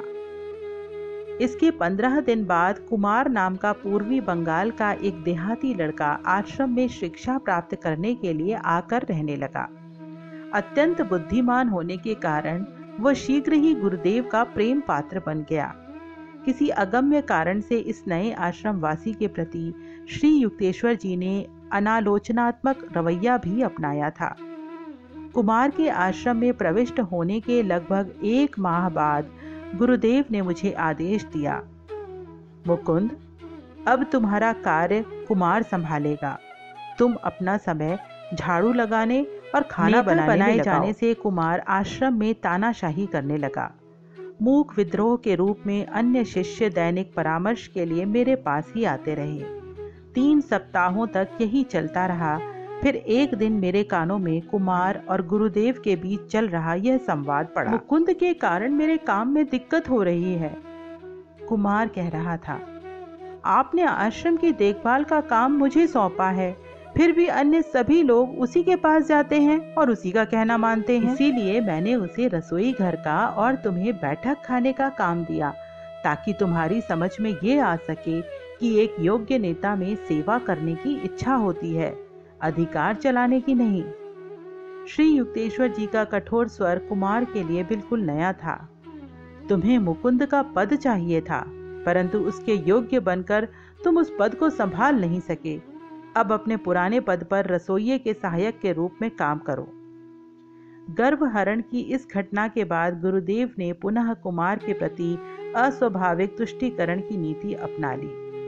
आकर्षण का रहस्य कौन समझ सकता है। कुमार में श्री युक्तेश्वर जी को एक सुंदर फव्वारा नजर आ रहा था, परंतु ऐसा फव्वारा जो अपने गुरु भाइयों के लिए फुहारे नहीं छोड़ता था। ये नया लड़का स्पष्टतया गुरुदेव को सबसे प्रिय हो गया था, परंतु इससे मैं कभी हतोत्साहित नहीं हुआ। वैयक्तिक स्वभावगत विलक्षणताएं जो सिद्ध पुरुषों में भी होती हैं, जीवन के चित्र को विविध रंगी बनाती हैं। छोटी छोटी बातों का मेरे मन पर प्रभाव नहीं पड़ता। मैं ये मेरे स्वभाव से बाह्य स्तुति की अपेक्षा कहीं अधिक महान लाभ पाने का आकांक्षी था। एक दिन कुमार ने अकारण ही मुझ पर विष उगल दिया। मैं आहत हुआ। तुम्हारा दिमाग घमंड से फटने की सीमा तक फूल गया है। आगे मैंने एक चेतावनी भी जोड़ दी जो अंतः प्रेरणा से मुझे लगा कि सच होकर रहेगी। यदि तुमने अपने तौर तरीकों में सुधार नहीं किया तो किसी दिन इस आश्रम से निकाल दिए जाओगे। की हंसी हंसते हुए कुमार ने मेरे शब्दों को दोहराते हुए गुरुदेव को सुनाया, जो उसी समय वहां आ पहुंचे थे। डांट पड़ने की पूर्ण आशा करते हुए मैं सकपका कर एक कोने में खड़ा हो गया। शायद मुकुंद ठीक कह रहा है। गुरुदेव के असाधारण रूप से शुष्क शब्द सुनाई दिए।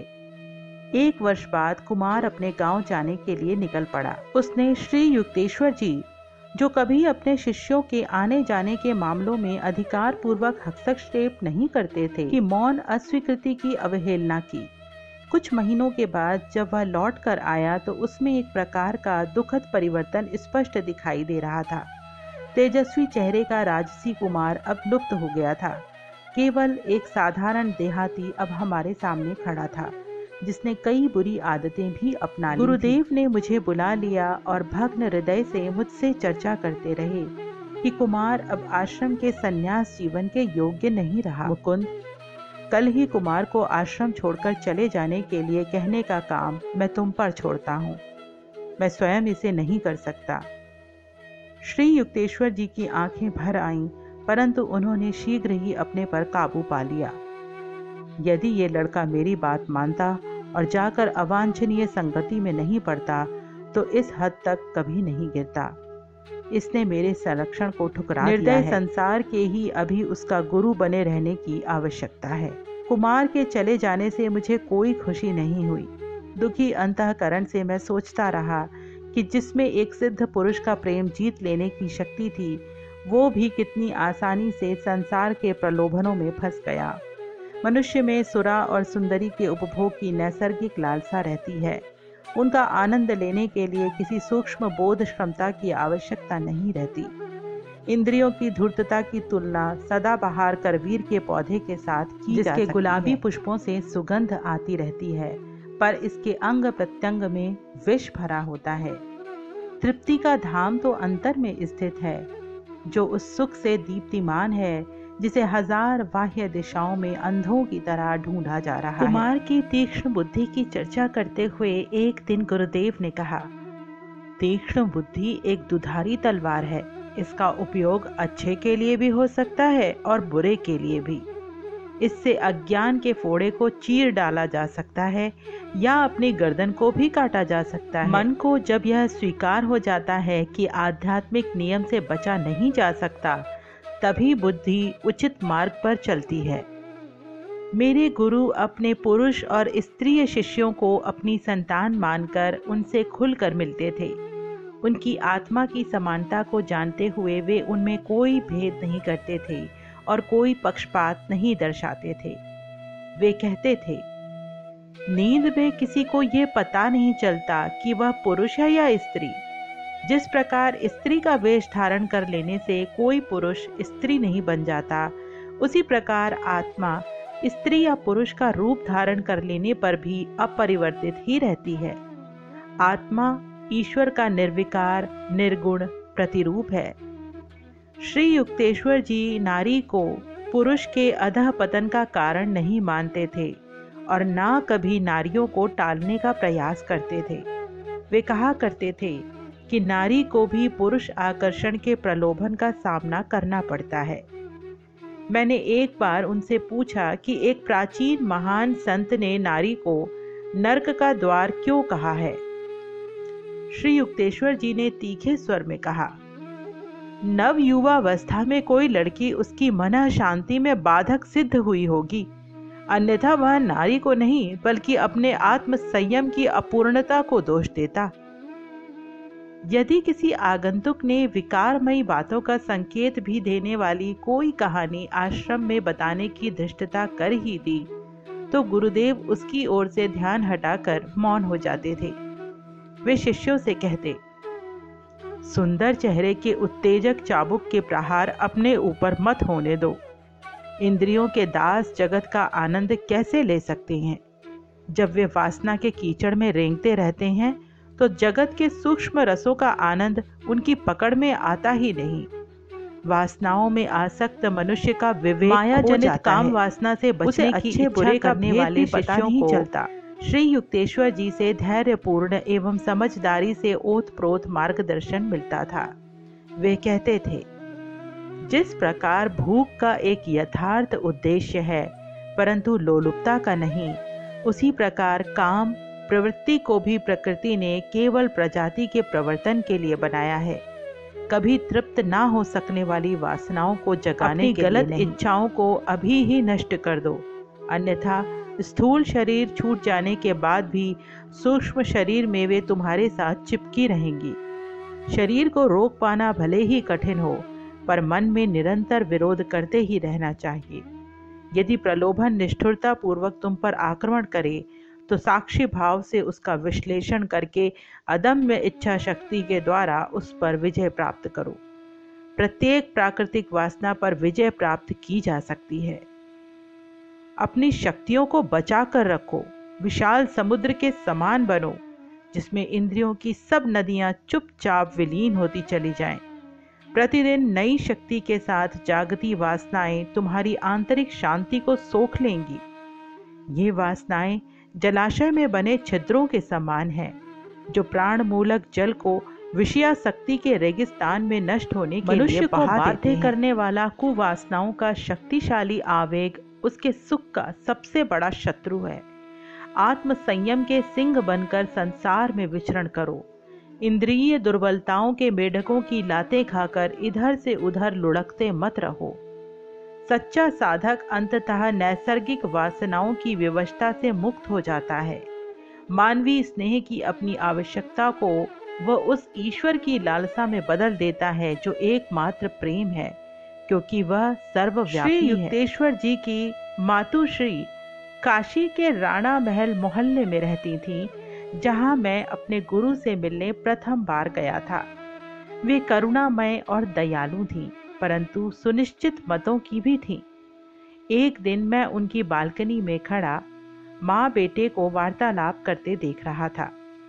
अपनी शांत तर्क संगत पद्धति से श्री युक्तेश्वर जी उन्हें कोई बात समझाने का प्रयास कर रहे थे, परंतु वे उसमें सफल होते प्रतीत नहीं हो रहे थे, क्योंकि माता जी जोर जोर से सिर हिलाकर विरोध कर रही थी। नहीं नहीं मेरे बेटे, अभी तुम चले जाओ। तुम्हारा ज्ञानोपदेश मेरे काम का नहीं, मैं तुम्हारी शिष्या नहीं हूं। डांट खाए बालक की तरह श्री युक्तेश्वर जी आगे एक भी शब्द मुंह से निकाले बिना चुपचाप वहां से हट गए। माँ के अनुचित बर्ताव में भी उनके प्रति श्री युक्तेश्वर जी का महान आदर देखकर मैं गदगद हो गया। माता जी उन्हें केवल अपने छोटे से बच्चे के रूप में देख रही थी, एक ज्ञानी के रूप में नहीं। इस छोटी सी घटना में भी एक मनोज्ञता थी। इसमें मेरे गुरु के असाधारण स्वभाव पर प्रकाश पड़ रहा था, अंदर से विनम्र परंतु बाहर से फौलाद। एक बार सांसारिक संबंधों को तोड़ लेने के बाद संन्यास धर्म स्वामियों को संसार से किसी प्रकार का संबंध बनाए अनिवार्य माने जाने वाले परंपरागत पारिवारिक धार्मिक विधि सन्यासी संपन्न नहीं कर सकते। फिर भी प्राचीन संन्यास आश्रम का नव निर्माण करने वाले आदि शंकराचार्य ने इन नियमों की उपेक्षा की थी। अपनी पूज्य और प्रिय माता के स्वर्गवास के बाद उन्होंने हाथ ऊपर उठाकर अग्नि का आह्वान किया और उसमें से प्रकट हुई दिव्य अग्निशिखा से अपनी माता का दाह संस्कार किया। श्री युक्तेश्वर जी ने भी इन नियमों की उपेक्षा की, पर शंकराचार्य से कम चमत्कारी ढंग से। जब उनकी माता का स्वर्गवास हुआ तब उन्होंने पवित्र गंगा तट पर उनकी अंत्येष्टि की व्यवस्था की और गृहस्थ परंपरा के अनुसार अनेक ब्राह्मणों को भोजन कराया। शास्त्रों के विधि निषेध सन्यासियों की संकुचित संबंधों के दायरे से बाहर निकलने में सहायता करने के लिए बनाए गए थे। शंकराचार्य और श्री युक्तेश्वर जी ने अपना संपूर्ण अस्तित्व विराट निराकार ब्रह्म में विलीन कर दिया था। उन्हें अपने बचाव के लिए किसी नियम की आवश्यकता नहीं थी। कभी कभी सिद्ध पुरुष केवल यह दर्शाने के लिए भी किसी नियम का जानबूझकर उल्लंघन करते हैं कि उसमें निहित सिद्धांत नियम से श्रेष्ठ है और सिद्धांत नियम के बंधन में नहीं है। इसी प्रकार ईसा मसीह ने विश्राम के दिन भुट्टे तोड़े थे। आलोचना तो होनी ही थी। उन आलोचकों से ईसा ने कहा था, विश्राम दिव्य मनुष्य के लिए बनाया गया था, मनुष्य विश्राम दिवस के लिए नहीं। श्री युक्तेश्वर जी शास्त्रों के अतिरिक्त अन्य कोई पुस्तक शायद ही कभी पढ़ते थे, फिर भी वे नवीनतम वैज्ञानिक आविष्कारों तथा ज्ञान के विभिन्न क्षेत्रों में हुई प्रगति से सदा ही पूर्ण परिचित रहते थे। वे वार्तालाप में अत्यंत निपुण थे और आश्रम में आने वाले अतिथियों के साथ असंख्य विषयों पर विचारों के आदान प्रदान में आनंद लेते थे। मेरे गुरु की हाजिर जवाबी और मनापूर्वक हंसने के उनके ढंग से प्रत्येक चर्चा में जान आ जाती थी। वे प्रायः गंभीर तो रहते थे पर कभी उदास नहीं रहते थे। बाइबल के एक वचन को उद्धृत करते हुए वे कहते थे, ईश्वर को पाने के लिए मनुष्य को अपना चेहरा विकृत करने की आवश्यकता नहीं। इसे सदा याद रखो कि ईश्वर को पाने का अर्थ होगा सभी दुखों का अंत। जो अनेकानेक दार्शनिक प्राध्यापक, वकील और वैज्ञानिक आश्रम में आते रहते थे, उनमें पहली बार आने वाले कई लोग यह सोचकर आते थे कि उनकी मुलाकात किसी रूढ़िवादी धार्मिक व्यक्ति से होने वाली है। यदा कदा एकाध घमंड भरी मुस्कान या मनोरंजित सहिष्णुता की उनकी दृष्टि से यही प्रकट होता था कि उन नवागंतुकों को सदाचार के कुछ नीरस उपदेशों के अतिरिक्त और किसी बात की अपेक्षा नहीं थी। श्री युक्तेश्वर जी के साथ चर्चा करने के बाद और ये देखने के बाद कि उनके अपने क्षेत्र में भी श्री युक्तेश्वर जी का पूर्ण ज्ञान है, वे अनिच्छापूर्वक ही वहाँ से प्रस्थान करते थे। साधारणतः मेरे गुरुदेव अतिथियों के साथ नम्र और स्नेहपूर्ण बर्ताव करते। वे मन को प्रसन्न करने वाले ढंग से उनका हार्दिक स्वागत करते, परंतु कट्टर अहंकारियों को कभी कभी गहरा आघात भी लग जाता था। उन्हें गुरुदेव की या तो ठंडी उपेक्षा या फिर उग्र विरोध का सामना करना पड़ता। बर्फ या लोहा। एक बार एक विख्यात रसायन शास्त्री श्री युक्तेश्वर जी के साथ तर्क युद्ध में भिड़ गए। ये महाशय ईश्वर के अस्तित्व को इसलिए स्वीकार नहीं कर पा रहे थे कि विज्ञान ईश्वर को खोज निकालने का कोई उपाय ढूंढ नहीं पाया है, तो आप लोग उस परम शक्ति को अपनी टेस्ट ट्यूब में पृथक करने में विफल रहे और आपको इसका कोई स्पष्टीकरण नहीं मिल रहा है। गुरुदेव की दृष्टि कठोर हो उठी थी। अब मैं आपको एक नया प्रयोग बताता हूँ। 24 घंटों तक अपने विचारों का परीक्षण कीजिए, तब आपको ईश्वर की अनुपस्थिति पर विस्मय नहीं होगा। एक गणमान्य पंडित को भी इसी प्रकार का धक्का लगा। यह तब हुआ जब वे पहली बार आश्रम में आए थे। दीवारें गूंज रही थीं जब यह महाशय महाभारत, उपनिषदों और शंकराचार्य के भाष्यों के परिच्छेद पर परिच्छेद सुनाते जा रहे थे। मैं आपको सुनने के लिए ही बैठा हूँ। श्री युक्तेश्वर जी के स्वर में ऐसी जिज्ञासा थी जैसे तब तक वहाँ पूर्ण मौन रहा हो। पंडित जी संभ्रम में पड़ गए। उद्धरण तो आपने बहुत दे दिए। मैं अतिथि महोदय से आदर युक्त दूरी बनाए अपने कोने में पालथी मारकर बैठा था। गुरुदेव के शब्दों से हंसी के मारे मेरे पेट में बल पड़ने लगे। परंतु आप अपने वैयक्तिक जीवन से कौन सी मौलिक व्याख्या प्रस्तुत कर सकते हैं? किस शास्त्र या सूत्र को आपने आत्मसात कर अपने जीवन में उतारा है? इन त्रिकाला बाधित सत्यों ने आपके स्वभाव में क्या क्या अच्छे परिवर्तन किए हैं? क्या आप ग्रामोफोन की तरह दूसरे मनुष्यों के शब्दों का केवल यांत्रिक उच्चारण करके संतुष्ट हैं? मैं हार गया। पंडित जी की अकुलाहट हास्यप्रद लग रही थी। मुझे कोई आंतरिक अनुभूति नहीं है। जीवन में शायद पहली बार पंडित जी की समझ में आ गया कि पुस्तकीय ज्ञान आध्यात्मिक अनुभूति के अभाव की पूर्ति नहीं कर सकता। इन शुष्क विद्याभिमानियों से पठन पाठन के अति परिश्रम की अत्यधिक गंध आती है। गर्व खंडित पंडित जी के वहां से चले जाने के बाद गुरुदेव ने कहा, ये लोग समझते हैं कि बौद्धिक व्यायाम से तत्व ज्ञान बन जाता है, चाहे बाह्य कृत्यों की अपक्वता हो या अंतर परिष्कारक अनुशासन हो। इन दोनों से ही इन लोगों के उन्नत विचार सावधानी पूर्वक असंबंधित रहते हैं। अन्य अवसरों पर भी गुरुदेव मात्र पुस्तकीय ज्ञान की निस्सारता को अपने उपदेशों में व्यक्त करते रहते थे। विस्तृत शब्द ज्ञान को ही ज्ञान मान लेने की भूल मत करो, वे कहते।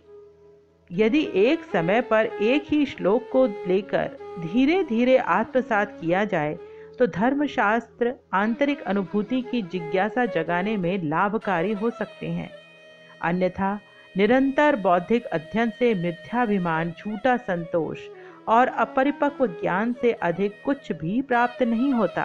शास्त्रों के अध्ययन का अपना एक अनुभव श्री युक्तेश्वर जी बताया करते थे। स्थान था पूर्वी बंगाल के एक वन में स्थित आश्रम, जहां उन्होंने एक विख्यात गुरु श्री डब्रू बल्लभ की पद्धति का अवलोकन किया। उनकी पद्धति जो सरल भी थी और साथ ही कठिन भी, प्राचीन भारत में प्रयोग में लाई जाती थी।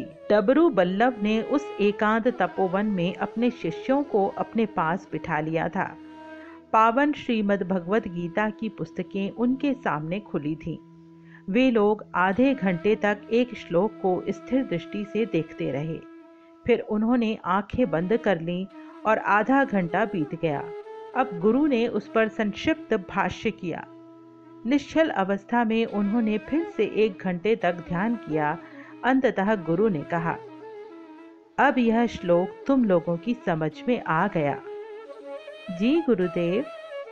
शिष्य मंडली में से एक ने यह उत्तर देने का साहस कर लिया, नहीं, पूरी तरह से नहीं। उस आध्यात्मिक प्राण को पहचानने की चेष्टा करो जिसने इन शब्दों को शत शत वर्षों से भारत को नवजीवन प्रदान करने की शक्ति दी है। फिर एक घंटे तक मौन चिंतन चला। तत्पश्चात गुरु ने शिष्यों को छुट्टी दे दी और श्री युक्तेश्वर जी की ओर मुड़कर उन्होंने कहा, आपको भगवत गीता का ज्ञान है? नहीं महाराज, मैं तो उसे ठीक से समझ नहीं पाया हूँ। यद्यपि मेरे नेत्र और मन कई बार उसके पन्नों को पढ़ चुके हैं, सैकड़ों लोगों ने आज तक मुझे इससे भिन्न उत्तर दिया। महात्मा श्री युक्तेश्वर जी को आशीर्वाद देने की मुद्रा में मुस्कुराए। यदि शास्त्र संपदा के बाह्य प्रदर्शन में ही कोई व्यस्त रहे तो अमूल्य रत्नों के लिए अंतर में डुबकी लगाने का समय ही कहाँ बचता है। श्री युक्तेश्वर जी स्वयं अपने शिष्यों को भी इसी एकाग्रता की तीव्र पद्धति से अध्ययन कराते थे। ज्ञान आंखों से नहीं, परमाणुओं से आत्मसात किया जाता है, वे कहते। जब सत्य का तुम्हारा ज्ञान केवल तुम्हारे दिमाग में ना रहकर तुम्हारे संपूर्ण अस्तित्व में समा जाएगा, तभी तुम उसके अर्थ के बारे में कुछ कह सकते हो। किसी शिष्य में यह मानने की प्रवृत्ति होती कि ब्रह्म ज्ञान प्राप्त करने के लिए पहले पुस्तकीय ज्ञान होना आवश्यक है, तो वे उसका निराकरण करते थे। ऋषियों ने केवल एक वाक्य में ऐसा गहन अर्थ भर रखा है कि उस पर भाष्य करने वाले पंडित युग युगांतर से उसी में व्यस्त हैं, वे कहते।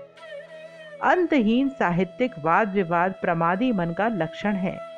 इस विचार से अधिक शीघ्रता से मुक्ति दिलाने वाला और क्या हो सकता है कि ईश्वर है, बल्कि केवल ईश्वर। किंतु मनुष्य इस मूल सरलता की ओर आसानी से नहीं लौटता। बुद्धिवादी का लक्ष्य शायद ही कभी ईश्वर होता है। उसे विद्यालंकृत शब्दाडंबर ही अधिक भाता है। उसका अहंकार इसी में तृप्त हो जाता है कि वो इतने गहन पांडित्य को समझ सकता है। जिन लोगों में अपने धन संपत्ति या सामाजिक मान मर्यादा का अहम भाव होता था, उनके साथ ये संभावना सदा ही बनी रहती थी कि गुरुदेव के सानिध्य में आने पर उनकी विविध संपदाओं में विनम्रता धन भी जुड़ जाए। एक बार पुरी में सागर तट पर स्थित उनके आश्रम में वहां के एक मजिस्ट्रेट मिलने आए। ये मजिस्ट्रेट महोदय अपने निष्ठुरता के लिए जाने जाते थे और हमें आश्रम से बेदखल करना उनके पूर्ण अधिकार में था। मैंने गुरुदेव को इस तथ्य से अवगत कराया, परंतु गुरुदेव पर उसका कोई प्रभाव नहीं पड़ा। मजिस्ट्रेट को कोई विशेष महत्व न देकर वे साधारण भाव से बैठे रहे और उनके आने पर उनका स्वागत करने के लिए खड़े भी नहीं हुए। किंचित अधीरता के साथ मैं दरवाजे के पास बैठ गया।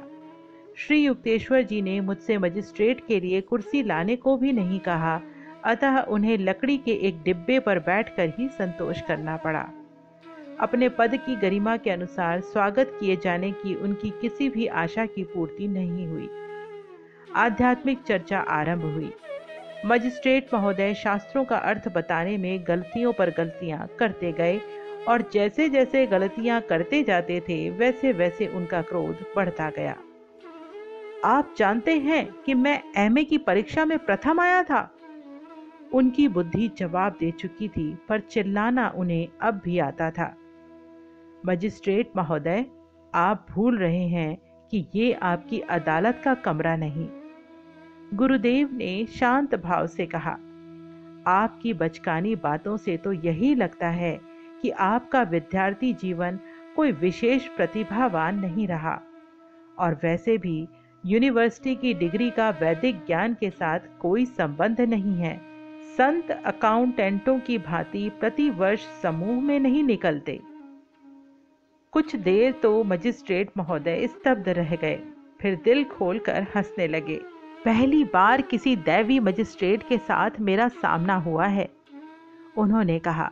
बाद में उन्होंने कानूनी शब्दों से भरी भाषा में, जो उनके व्यक्तित्व का एक हिस्सा ही बन चुकी थी, प्रत्याशी शिष्य के रूप में स्वीकार किए जाने का औपचारिक निवेदन किया। लाहिड़ी महाशय की तरह ही श्री युक्तेश्वर जी ने भी अनेक अवसरों पर संन्यास ग्रहण के इच्छुक अपरिपक्व शिष्यों को उससे परावृत किया। ये दोनों ही गुरु कहते थे, ईश्वरानुभूति का अभाव होते हुए भी गेरुआ वस्त्र धारण करने का अर्थ समाज को ठगना है। त्याग के इन बाह्य प्रतीकों का विचार मत करो जो तुम में झूठा अहंकार उत्पन्न करके तुम्हारी हानि कर सकते हैं। तुम्हारी स्थिर दैनिक आध्यात्मिक प्रगति के अलावा और किसी बात का कोई महत्व नहीं है, और उसके लिए क्रिया योग का उपयोग करो। किसी व्यक्ति को योग्य या अयोग्य ठहराने के लिए संतजन एक ही अचल मापदंड को अपनाते हैं, जो संसार के नित्य बदलते रहते मापदंडों से सर्वथा भिन्न है। स्वयं अपनी दृष्टि में भी इतनी बहुरंगी रहने वाली मानव जाति संतों की दृष्टि में केवल दो वर्गों में विभाजित होती है, अज्ञानी जन जिन्हें ईश्वर की तलाश नहीं, और ज्ञानी जन जो ईश्वर की तलाश में रत हैं। मेरे गुरु अपनी जमीन जायदाद से संबंधित प्रत्येक छोटी छोटी बात की भी देखभाल स्वयं करते थे। भिन्न भिन्न अवसरों पर विश्वासघाती लोगों ने गुरुदेव की पैतृक जमीन जायदाद पर कब्जा कर लेने का प्रयास किया था। उन सबको श्री युक्तेश्वर जी ने दृढ़तापूर्वक, यहाँ तक कि उनके विरुद्ध मुकदमे भी दायर करके मात दे दी। इन सब दुखदायी अनुभवों से उन्हें इसलिए गुजरना पड़ता था कि वे भिक्षाजीवी गुरु नहीं बनना चाहते थे, ना ही वे अपने शिष्यों पर बोझ बनना चाहते थे। आर्थिक स्वतंत्रता भी एक कारण थी कि मेरे प्रखर स्पष्ट वक्ता गुरु कूटनीति के छल कपट से पूर्णतया अनभिज्ञ थे। उन गुरुओं के विपरीत जिन्हें उनका भार वहन करने वाले दाताओं के अहम भाव को संतुष्ट करना पड़ता है, मेरे गुरु दूसरों के धनैश्वर्य के प्रत्यक्ष या सूक्ष्म किसी प्रकार के प्रभाव में नहीं आते थे। मैंने उन्हें किसी से किसी भी काम के लिए पैसा मांगते या उसका संकेत भी करते कभी नहीं सुना। उनके आश्रम की शिक्षा सभी शिष्यों के लिए निःशुल्क थी। एक बार श्रीरामपुर आश्रम में सम्मान देने के लिए अदालत का एक कर्मचारी आया। कन्हाई नाम का एक शिष्य और मैं उसे गुरुदेव के पास ले गए। श्री युक्तेश्वर जी के प्रति उस कर्मचारी का रवैया अपमानजनक था। आपकी भलाई अब इसी में है कि आप अपने इस आश्रम की छाया से बाहर निकलकर जरा अदालत की सत्यनिष्ठ हवा खाएं। उसने अपमान सूचक स्वर में कहा। मैं अपने आप पर काबू नहीं रख सका। इसके आगे यदि गुस्ताखी का एक भी शब्द तुम्हारे मुंह से निकला तो तुम अभी यहीं धूल चाटते नजर आओगे। मैं उसी इरादे से उसकी ओर बढ़ने लगा। कन्हाई भी उस कर्मचारी पर चिल्ला रहा था। अरे दुष्ट, तुम्हारी ये हिम्मत कि तुम अपनी दुष्टता को इस पवित्र आश्रम में भी ले आए। किंतु गुरुदेव उस कर्मचारी के रक्षक बनकर उसके सामने खड़े हो गए। अकारण उत्तेजित होने की आवश्यकता नहीं। ये आदमी केवल अपने कर्तव्य का पालन कर रहा है। वो कर्मचारी इन विभिन्न प्रकारों से होते अपने स्वागत को देखकर चकित रह गया और आदरपूर्वक क्षमा मांगकर वहां से द्रुत गति से चलता बना। बड़ा आश्चर्यजनक था ये देखना कि एक उग्र इच्छा शक्ति वाला सिद्ध पुरुष अंदर से इतना शांत शीतल भी रह सकता था। वेदों में संत के विषय में दी गई परिभाषा श्री युक्तेश्वर जी पर सटीक बैठती थी। वज्रादपि कठोराणी मृदुनी कुसुमादपि, अर्थात जहाँ दया का प्रश्न है वहाँ फूलों से भी कोमल, जहाँ सिद्धांतों का प्रश्न है वहाँ ब्रज से भी कठोर। इस संसार में सदा ही ऐसे लोग होते हैं जो ब्राउनिंग के शब्दों में स्वयं अंधेरों में रहने के कारण प्रकाश को सहन नहीं कर सकते। कभी कभी कोई आदमी आकर अपनी किसी काल्पनिक शिकायत पर श्री युक्तेश्वर जी को भला बुरा कह देता। मेरे स्थित प्रज्ञ गुरु नम्रता से उसके द्वारा की जा रही अपनी निंदा सुनते और अंदर ही अंदर अपना विश्लेषण करते जाते, ये देखने के लिए कि वो जो दोषारोपण कर रहा है उसमें कहीं कोई सत्य का अंश तो नहीं। ऐसे प्रसंग गुरुदेव की अप्रतिम उक्तियों का मुझे स्मरण करा देते। कुछ लोग दूसरों के सिर काटकर स्वयं ऊंचा बनने का प्रयास करते हैं। साधु संतों की अचल शांति उपदेशों से कहीं अधिक प्रभावकारी होती है। जिसका अपने क्रोध पर नियंत्रण हो वो महाबलवान से अधिक बलवान है। जिसने अपने आप को जीत लिया हो वो राज्य विजेता से बड़ा विजेता है। अनेक बार मेरे मन में ये विचार आता कि यदि मेरे तेजस्वी गुरु का मन ख्याति या सांसारिक उपलब्धियों पर केंद्रित हो जाता तो वे आसानी से सम्राट या विश्व को थर्रा देने वाले योद्धा बन सकते थे, परंतु इसके बदले उन्होंने क्रोध और अहंकार के उन आंतरिक दुर्गों को ध्वंस करना पसंद किया जिनके पतन में मनुष्य की चरम उपलब्धि निहित है। प्रकरण 12 यही समाप्त हुआ। सुनते रहिए मेरे साथ एन ऑटोबायोग्राफी ऑफ अ योगी, और हाँ, इसे लाइक और सब्सक्राइब जरूर करें। जय गुरु।